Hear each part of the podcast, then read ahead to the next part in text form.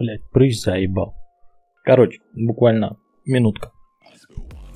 Бывают такие ситуации, когда ты не знаешь, что делать, либо тебе все лень делать. Ну, ты ничего не хочешь делать.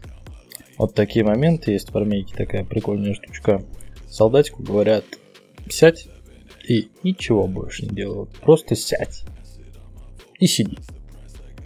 Буквально через 5 минут у тебя внутри дикое желание встать и уже начать что-то делать. Не знаю, как это работает, но, видимо, организму становится или башке твоей становится слишком скучно жить. Вот, и хочется какой-то активности.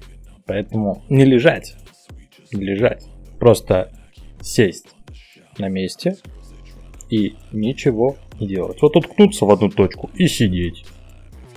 Попробуй.